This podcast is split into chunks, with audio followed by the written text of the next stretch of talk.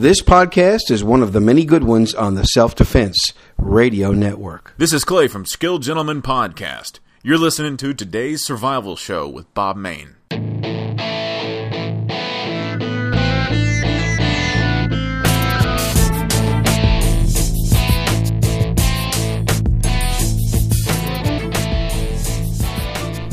I'm Bob Mayne. Welcome to another episode of today's Survival Show, helping you do what you can with what you have, wherever you are. This is a practical show. I don't go tinfoil hat on you. I don't believe in that. I try to keep things rooted in common sense. And this episode, this particular episode, number 291, is not really tinfoil hattish. It's about some real stuff that's actually happening in the world that you really need to pay attention to and I think it's going to be uh, great. You're going to like it. This show is part of the Self Defense Radio Network, one of two survival and prepping shows on the Self Defense Radio Network. You should check them all out at selfdefenseradio.net. And speaking of the Self Defense Radio Network, uh, there is two sponsors now for the network. Armed Citizens Legal Defense Network, that's Armed Citizens Legal Defense Network. Good legal protection for only $135 per year in case you have to defend yourself with a gun. And if you have to defend yourself with a gun, you're going to need legal protection. Check it out. They sponsor the network. Please use tracking code Paul Lathrop or 15625. Paul Lathrop or 15625. 25. This will be in the show notes in case you forget. And Concealment Solutions, makers of awesome holsters that I use. I have about seven or eight of their holsters for different guns that I carry. ConcealmentSolutions.com. Because you're a Self Defense Radio Network listener, you get 10% off. Just use the coupon code SDRN when you place your order. You have to use the special link that's in the show notes as well. And last but not least, please remember my Amazon store. The guest here on this podcast, Dr. Peter Pry, um, Cal Wilson, by the way, who has done a lot of guest hosting for me, did a great job interviewing Dr. Peter Pry. And uh, he's he's very well known author on EMPs and several other things. If you get Dr. Pry's books, go to Amazon.com, but go to my store if you would. There's a link in the show notes for my Amazon store, and it's also in the menu at today's survival.com. You will support the show by doing that. You don't have to spend any extra money. How cool is that? So check it out. And here we go. Cal Wilson interviews Dr. Peter Pry. By the way, I am not going to be coming on with any comments after this because I think it's just a very, very well done interview, and there's not much more that I can add to it. So I think you're going to learn a lot from this.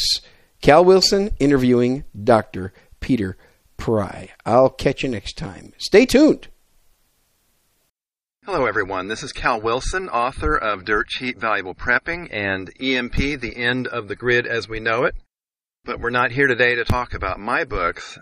We're here to talk to Dr. Peter Pry about his new book called The Long Sunday, Election Day 2016 to Inauguration Day 2017. It's a book that seems very timely. Before we get started, I wanted to remind everyone that if you shop at Amazon.com, you can do so in a way that will not add to your cost, but will support the production of today's Survival.com podcast. If you just start off at the today's Survival.com website, that's today's survival with two S's, click on the Amazon store link at the top left, then click at the Amazon picture and then start shopping as normal. Like I said, it will not add to your cost, but it will help out today's survival. One of the thing uh, Bob Mayne wanted me to pass along is his request that however you listen to this podcast, in fact, all of today's survival podcasts, whether it's iTunes or, or, wherever, if you go ahead and leave a review for the podcast, because that way these podcasts will get noticed more by the general public. And that's an important thing. All right, let me uh, read this introduction I got for Dr. Pry here. We're joined today by Dr. Peter Pry, who is the Executive Director of the Task Force on National and Homeland Security and Director of the U.S. Nuclear Strategy Forum, both congressional advisory boards. He has served on the Congressional Strategic Posture Commission and the House Armed Services Committees. He's also worked for the CIA. Currently, he is Chief of Staff of the Congressional EMP Commission. Uh, he is author of four books on EMP, including his latest book entitled The Long Sunday Election Day 2016 to Inauguration Day 2017. Dr. Pry, thanks for joining us here at Today's Survival. Well, thank you so much for having me. And Dr. Pry, can you refresh our listeners' minds regarding an EMP attack? What would the average person on the street feel if they were in an area that was attacked uh, with an EMP? Well, they would they, they wouldn't personally feel anything because the uh, EMP is like a super energetic radio wave, and it'll pass harmlessly through your body. But they would see things. You know, they they would see cars stopping. Um, uh, they might see uh, transformers, the small transformers up on top of telephone poles blowing up, exploding.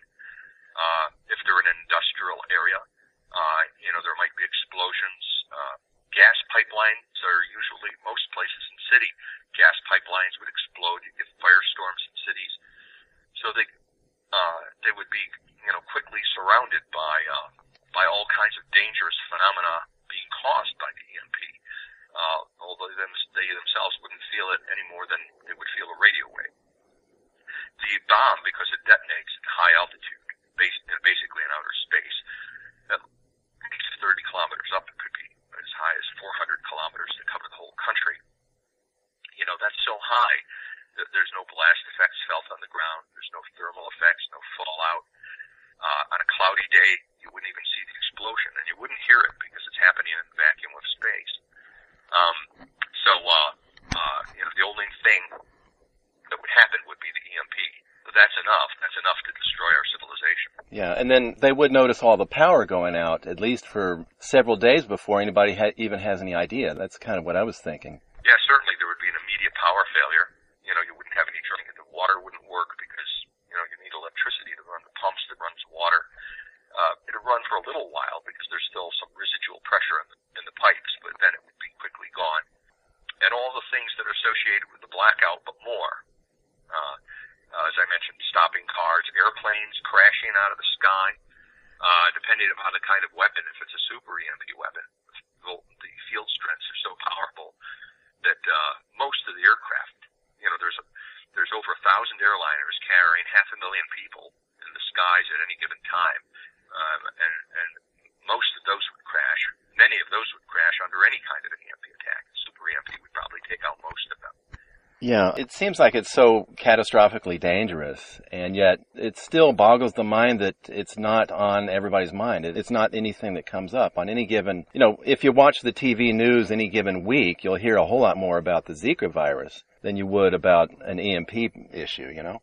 Yes, and we hear a lot more also about cyber attacks and cyber threats, which are not as serious as an EMP attack would be, uh, nor does the, nor is it commonly understood that uh, that our adversaries, Russia, China, North Korea, Iran, uh, they consider a nuclear EMP attack to be part of an all-out cyber offensive. It's not limited to just computer bugs and viruses that come after our electric grid and other critical infrastructures with cyber, but also using sabotage teams, non-nuclear radio frequency weapons that generate non-nuclear EMP, and the ultimate cyber weapon in their doctrine, following the Russian doctrine, is a is a nuclear EMP attack. They don't consider that nuclear war. That's considered cyber warfare or total information warfare, in the words of the Chinese.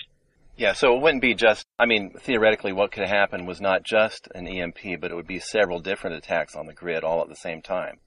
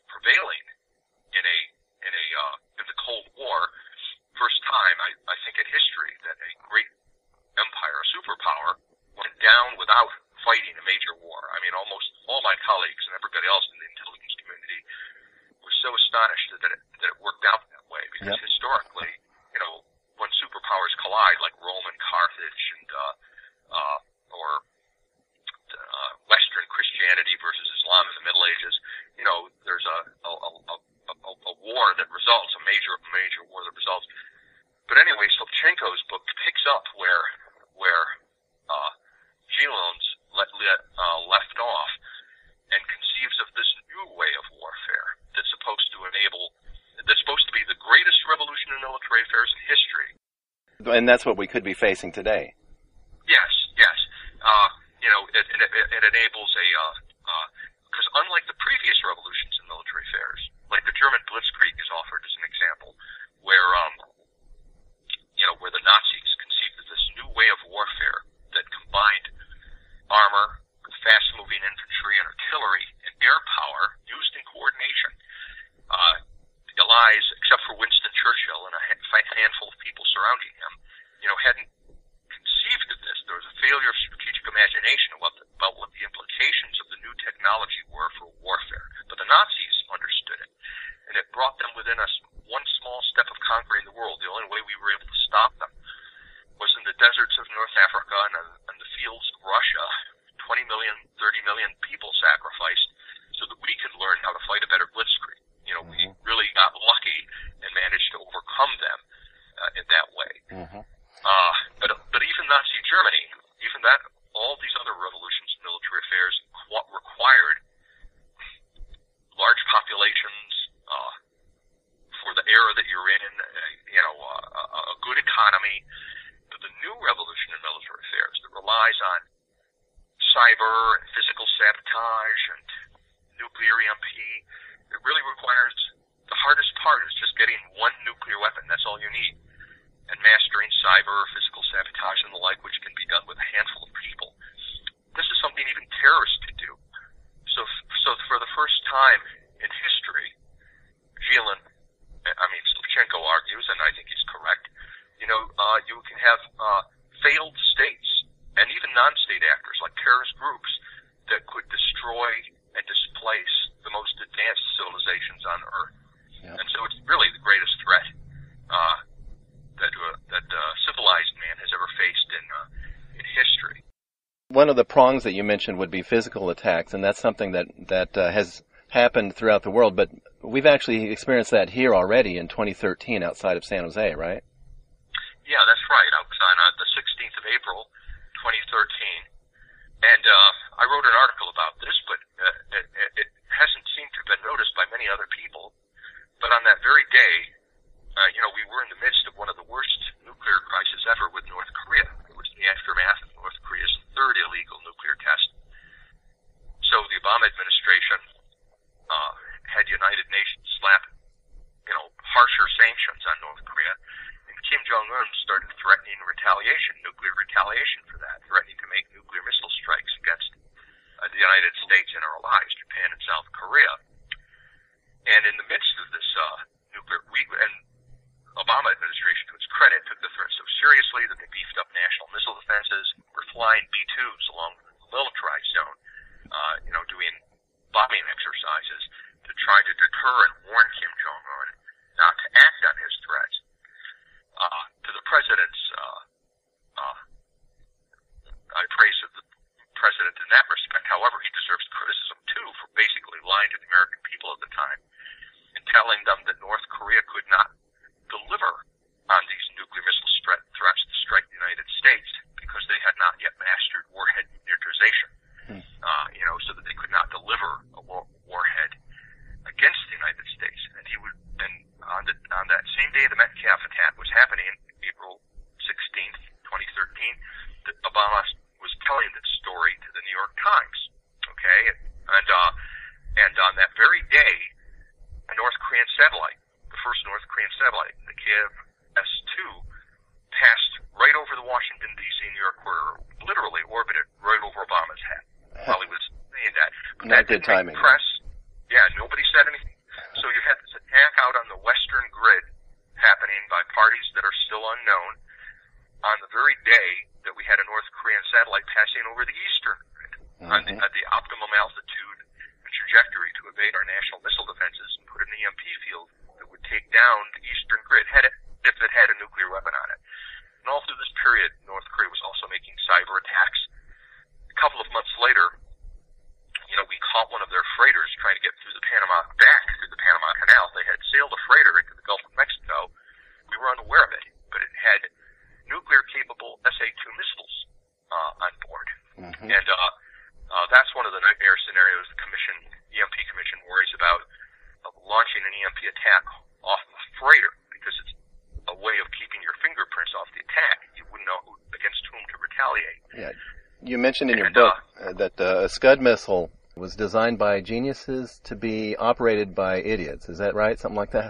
Yes, that's exactly right. So you know, it's even, possible. Even the Houthis, Yemen, have uh, have Scud missiles, and they managed to kill the uh, chief of the Saudi Arabian Air Force last, uh, uh, uh, I think it was last year, with a strike on the King Khalid Air Force Base. Wow. Can I ask you something? A couple months ago, you and I had an email exchange where I pointed out Donald Trump had a speech and he it sounded to me like he used some of your language in that speech and you said yes that you had briefed Donald Trump on EMP. Have you briefed other people in uh, higher up in the government and have they taken it seriously?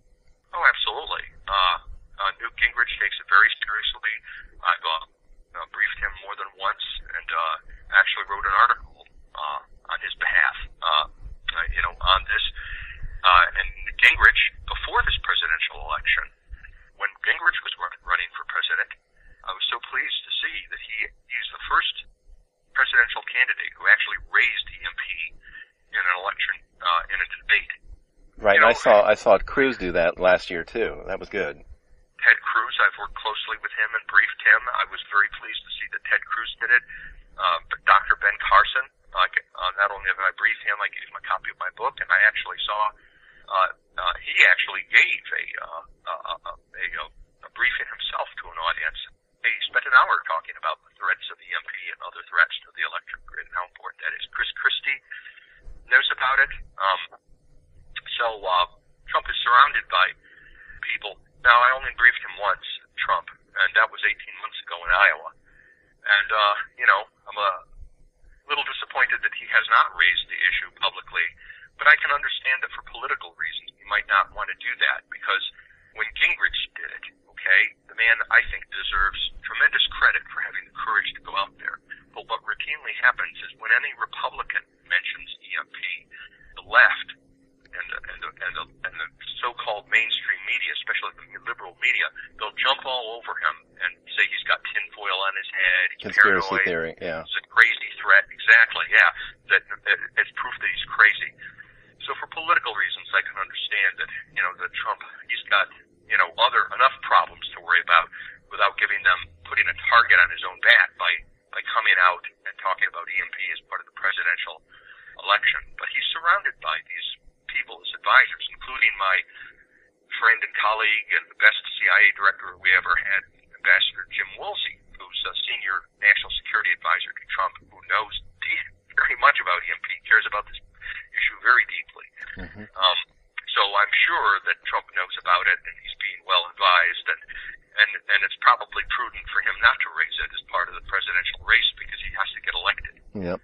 Hey, can I ask you about your book, the the Long Sunday, Election Day 2016 to Inauguration Day 2017? I think the Yeah, the last part of that book, uh, the Yeah. of its long subtitle is uh, Nuclear EMP Attack Scenarios. Oh, okay. And I noticed in your book you had several different possibilities of. And well, the premise of your book is that during this period between the election and the inauguration of the new president, that that would be kind of a prime time to initiate an EMP attack on, on the U.S. And you mentioned several different scenarios, several different possibilities. What are, do you think are among the top? I noticed you mentioned uh, Iran attacking Israel first. I think that was your first scenario, but how would you prioritize these these different attack scenarios? Well, you know, that's really, not sure it's, uh, it's possible to do that. But let me uh, expl- explain the premise of the book a little, uh, a little more depth. Uh, uh, I'm not uh, predicting that there's going to be a nuclear EMP attack between election day and inauguration day. Uh, uh, one of the main points I'm making in the book is uh, that it's possible, and, and not just possible, but entirely plausible there are so many bad things happening in the world. Indeed, you know, it's re- almost become commonplace for people today, for people in the strategic area, to talk about how we're on the verge of a world war. And I think we are on the verge of a possible world war. Even the deputy commander of NATO, General Shirreff, uh, uh, has written a book on that that was published earlier this year. He's given press interviews. You know, the deputy commander of NATO himself is talking about the possibility of that we might get into uh, to a nuclear war with Russia within a year. That was back in May 2016 when he was saying that. So, uh, my point is, is that as a consequence of eight years of the Obama administration's reckless foreign and defense policy, you know, where we have basically alienated our lives and our enemies are no longer afraid of us, and we have we have uh, diminished our navy and our army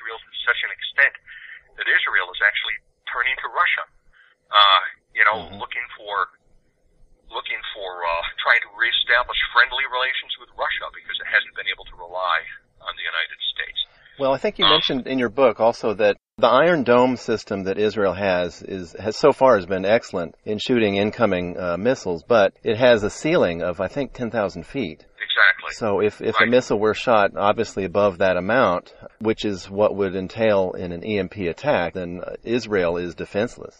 That's correct. You know, uh, 30 kilometers is 30,000 feet, yeah. or 30,000 meters. Uh, you know, which is uh, which is well above the defensive zone for for Iron Dome.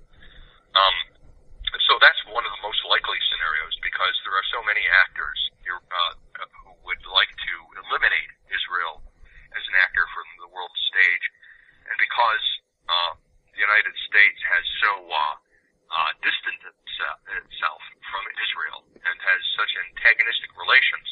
Yeah, in effect, we've done so much to try to appease Iran.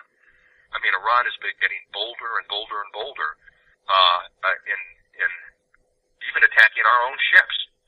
So I, I think one of the most plausible scenarios would be an Iranian attack on Israel, and I I think that's plausible, by the way, because I also think the Obama administration is either got its head in the sand or is wrong or is covering up the likelihood that Iran already has nuclear armed missiles. Just like North Korea had nuclear armed missiles during the Clinton administration, and he lied about that and uh, and to the American people because he didn't want to pay the political price. And I suppose they they rationalized the rationalization is oh we didn't want to uh, uh, give North Korea the prestige of uh, of uh, of acknowledging that they were a nuclear weapons state, which I I really think in a democracy is a very dangerous thing for a president or an administration to to know such a dangerous fact and then to conceal it from the American people. Hmm. Yeah, much more likely explanation is they just don't want to take the political hit. They don't want to do anything about it because they don't know what to do. They're afraid to act, and um, it's just much easier politically to lie about it. Uh, yep. That's that, that's a, a repeated pattern in in it, it was a pattern in the Clinton administration. He didn't just lie about Monica Lewinsky. He lied about all kinds of things that were vital to our security. At one well, point, he signed a treaty with Moscow called the Detargeting Agreement, and he went around and over a hundred times claimed that he had ended the nuclear threat from from Russia by this detargeting agreement, but it was not verifiable. Jim Woolsey, his own CIA director, testified in front of the House Armed Services Committee that it was really a meaningless agreement because we couldn't verify it. And even if the Russians had detargeted, it would take them literally seconds to just push a button and have things go back to being targeted. And there's no evidence they ever implemented the detargeting agreement.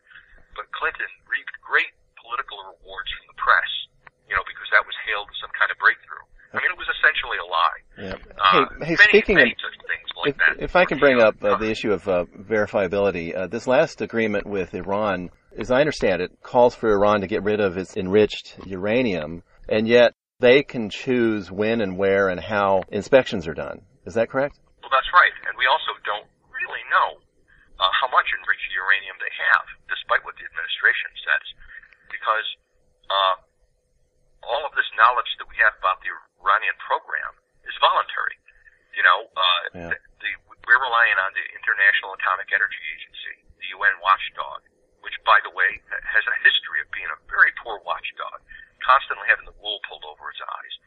You know, to give you an example, before, before the people have almost forgotten this now, uh, because because of the disappointment, uh, you know, after the second Persian Gulf War.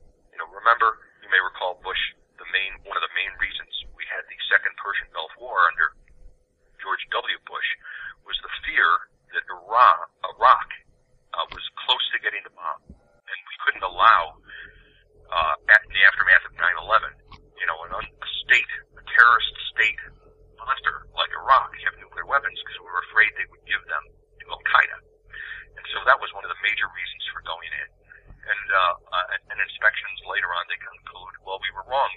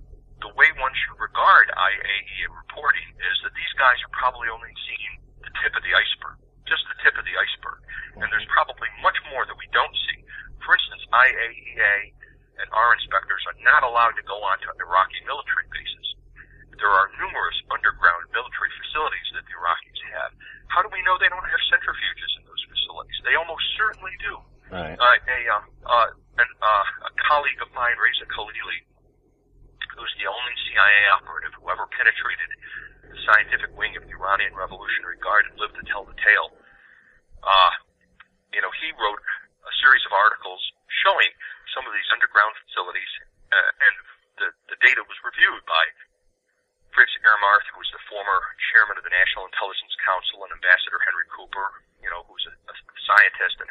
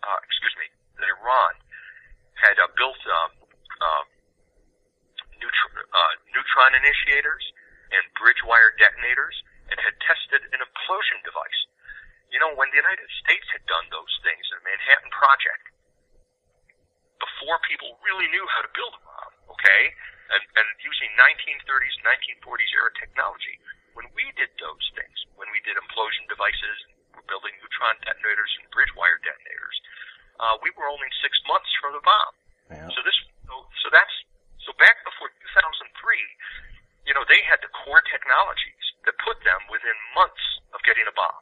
It just is implausible implausible to me implausible to many people who really understand nuclear weapons design that Iran that uh, that has been then just sat on its laurels and waited for uh, the Obama administration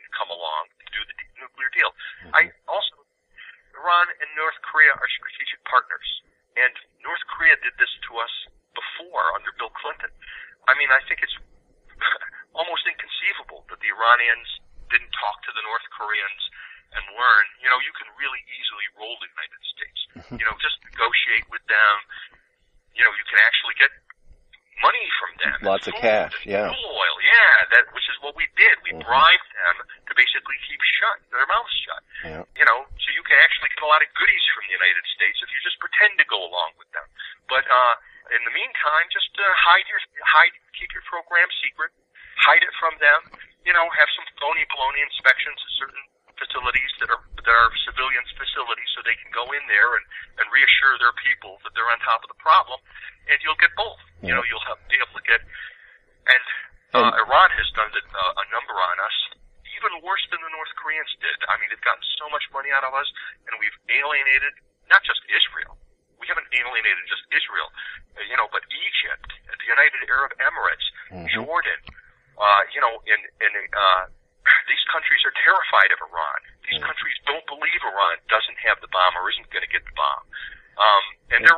They probably you know, want to get uh, get the bomb they themselves. They feel abandoned and betrayed by the United States, and they're right. Mm-hmm. You and I talked before we went on the air about the convertibility of kilograms of uh, enriched uranium to kilotonnage. If we kind of use it as a marker, the Hiroshima explosion detonated about a kilogram of uranium, right? And that wound up being about 13 kilotons, give or take. Well, the Hiroshima bomb had a lot more than one kilogram. You know, I think it had something like 50 kilograms of uranium in it. Okay, but it act, but it was a very inefficient bomb design. I mean, it was one of the first bomb designs, and the uh, Nagasaki uh, bomb had uh, something like uh, six uh, kilograms of plutonium in it, but it too was a early bomb design, inefficient bomb design. Both weapons actually ended up fissioning only in one kilogram. One kilogram out of all the other um, uh, extra uranium, which was just wasted, and one kilogram of plutonium out of the six kilograms of plutonium, mm-hmm. all the rest of which was wasted. So that demonstrated that actually you don't need five to six kilograms of plutonium. Uh, uh, that when it comes to plutonium or uranium, you know, just one kilogram is actually enough all right. to build it, one bomb. If you have if you have decent design bomb, if you're a good bomb designer, or even a Farabomb designer. And do you know the latest estimates of how many kilograms of enriched uranium or plutonium Iran has? It's in the hundreds. Okay. Uh, and now they were now they were supposed to have um, diluted that. Okay, the Obama administration takes credit for for for them destroying the uranium, but they didn't. Well, if we believe their if, if we take their they, word for it.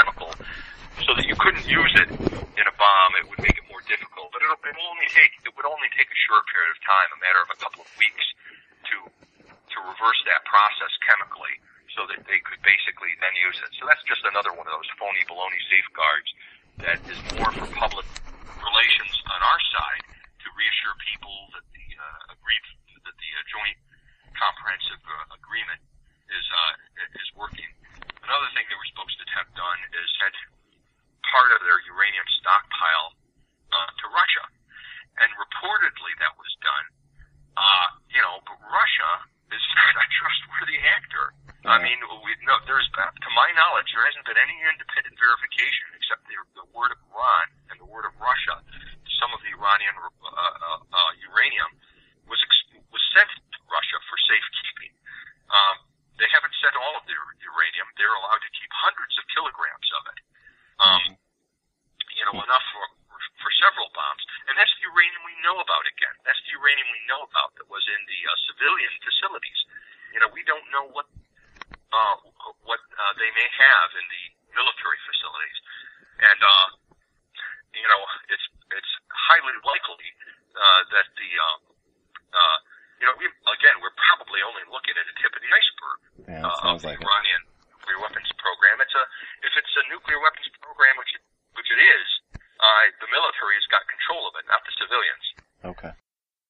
That brings me to uh, the next part of the uh, podcast I wanted to ask you about, if it's possible to summarize. You had an excellent article about North Korea a couple months ago and how we're underestimating their uh, missiles as far as ICBMs and intermediate range uh, missiles. If I were to ask you to summarize, you know, what North Korea is up to, how would you answer that as far as EMP, nuclear, and as far as missile capabilities?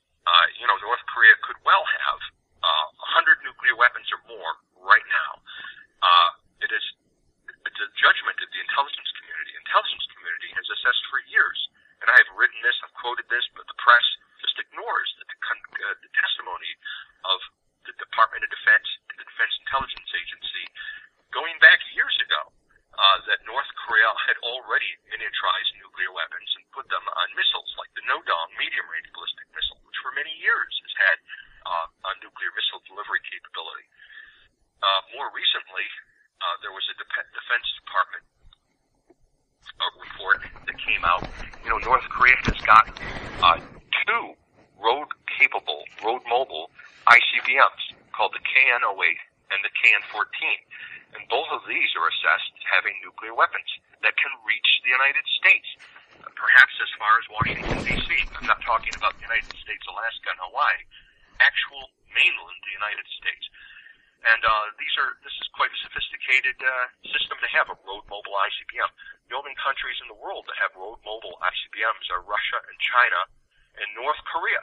Backward North Korea's got a road mobile ICBM. Not even the United States has a road mobile ICBM. Now, Well, that was going to be my question. Do you think that these ICBMs from North Korea can reach the United States? And what have the tests shown either way? well, they haven't flight tested the, the missiles, so there's controversy there. Uh, but they have done static testing of the missiles, and um, uh, the press hides behind the notion of are the missiles operational or not. Now, by Western standards, they wouldn't be considered operational because they haven't been adequately flight tested. Neither of the ICBMs, to our knowledge, has been flight tested. Although it's possible that uh, that a couple of missile launches that North Korea has engaged in recently that failed were tests of the KN-08. Our our national te- technical means, STRATCOM, doesn't always get it right in terms of which missiles were tested. Uh, they, uh, a couple of missiles that were their intermediate range ballistic missile called the Musudan, STRATCOM claims those were the missiles that failed. But there might have been a couple of te- uh, actual flight tests of the KN-08 recently, both of which failed. And that's the big drawback on North Korea's program. Uh, you know, that because they've done so little flight testing, they have a their priority is to get the missiles out there in the field to pose some kind of threat. Okay, but the reliability of the missiles is unknown. Well- and uh, and and the the uh, and the reliability hasn't been high on, on on on some of these tests, but it doesn't have to be high when you're talking about doing an EMP attack or or or or, or trying to deter the United States from supporting Japan and South Korea. All they need to do is have the capability to have they have like 30 to 50 Musudans in the field, right? Uh, you know, we know that one of them worked in the series of flight tests, and every time you f- do a flight test that fails, you know, you correct that problem, so that increases the reliability better and better. It's not like you, uh, and also flight testing isn't the only thing you can do. Uh, you know, as I said, they've done static tests of the engines and all of that uh, for all of these missiles, so it's not like they haven't been tested at all. All they need to do is get one of those missiles to hit Amer- American City, and that's they'll be happy with that. Yeah. One missile to deliver, or one missile to do an EMP attack, which would destroy our whole society. Well, we at least know that they, they were able to use these missiles to get satellites up into outer space, so they're at least somewhat, you know, uh, usable. Yeah, the Taepodong 2, uh, their so-called UNHA space launch vehicle, which is administered by the military. They don't have a civilian NASA.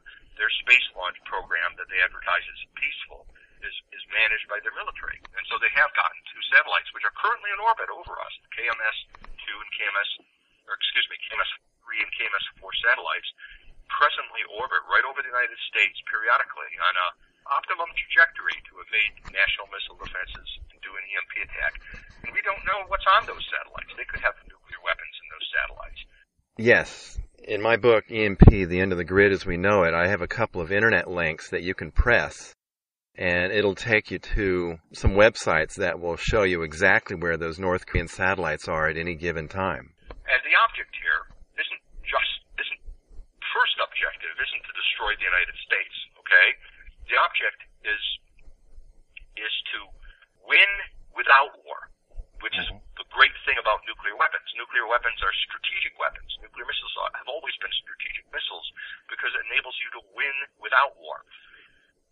People forget that how how was it? We talked about how the Cold War ended without war, right? Mm-hmm. Well, how did that happen? It's because we managed to maintain a strong enough nuclear deterrent. The thing that kept the Cold War from becoming a nuclear war is that Ronald Reagan kept pace with the Russians. He didn't allow them to achieve a war-winning advantage in the, in the strategic nuclear balance. So the five to one advantage they had in divisions and armor, they could have rolled right over NATO Europe at almost any time during the Cold War. But they were afraid to do that because they knew if it escalated to the nuclear level, they would be dead. You know, both sides would be eliminated. That they couldn't fight and win a nuclear war. They Reagan kept them from ever getting to that point, and we won the Cold War by me by that strategic means, by the strategic nuclear balance, and that's how come the Cold War ended. The Soviet Union went down to the ash heap of history uh, without a shot being fired. You know, because nuclear weapons enable you to win. We did it. Okay. Yep. Yep. Why aren't we looking at it from the other side? That's what North Korea wants to do to us. Mhm. You know, and they uh, what they want. You know, they want the United States to abandon our allies in Japan and South Korea for us to say, you know, it's too risky to guarantee our security. Do we really want to trade Chicago or Washington D.C. for Tokyo or Seoul if, if an attack were to occur on those countries? I mean, that's a really, actually, it's not a hard question to answer. I think most Americans would say, no, we don't want to trade Chicago or Washington D.C. for Tokyo or Seoul. Those people have got to be responsible for their own security. You know, we don't want to have a nuclear to sacrifice American lives by the millions in order to safeguard Seoul and Tokyo. Mhm. Those calculations that we do would enable North Korea to win the second Korean War without firing a shot. And that's what they're in the process of doing now. That's why they're trying to build a credible nuclear deterrent to deter us from supporting our allies, to encourage us to vacate our presence from the Western Pacific so that we could avoid getting in a conflict with them. And that's why Russia and China are clandestinely supporting the North Korean nuclear program, because they want us to go away as, as a superpower too. And if worst comes to worst, Russia and China would much rather uh, have a nuclear war fought between us and North Korea, have North Korea do their, their dirty work for them, which North Korea can do with just one nuclear armed satellite doing an EMP attack. hmm Well, that's pretty scary. Anyway, Dr. Pry, I think we're running out of time right about now, but I wanted to ask you if there's anything you wanted to add to any of your earlier comments. I wish I had taken advantage of your opportunity to talk more about the Long Sunday. Uh, kind of got sidetracked there. Uh, you Oh, know, go the ahead. theme of that, Yeah. the, the, to just the theme of that, uh, you know, is that the 74 day period. You know, we're not going to be out of the woods when the elections are over. I think we're just going to be entering the woods. The highest risk period, I think, from an adversary's point of view, is the 74 day period between the elections and inauguration day. Why is that? You know, because President Obama is going to be a lame duck. The government is going to be in transition, regardless of who wins, whether it's Hillary or Trump.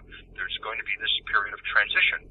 You know, this. Uh, uh, so the government is going to be naturally disrupted, which is one of the, chief goals. It's the first time in eight years that you're going to have a change in administration, so that you'll have this transition that lasts weeks. You know, where we're going to be at, at a uh, low point in terms of our governmental effectiveness and our readiness and our vigilance because of the transition. It also happens during the holiday season, you know, Thanksgiving and uh, and uh, the Christmas New Year's, plus the inaugural celebrations, which last like ten days. Uh, A lot of people are out of town.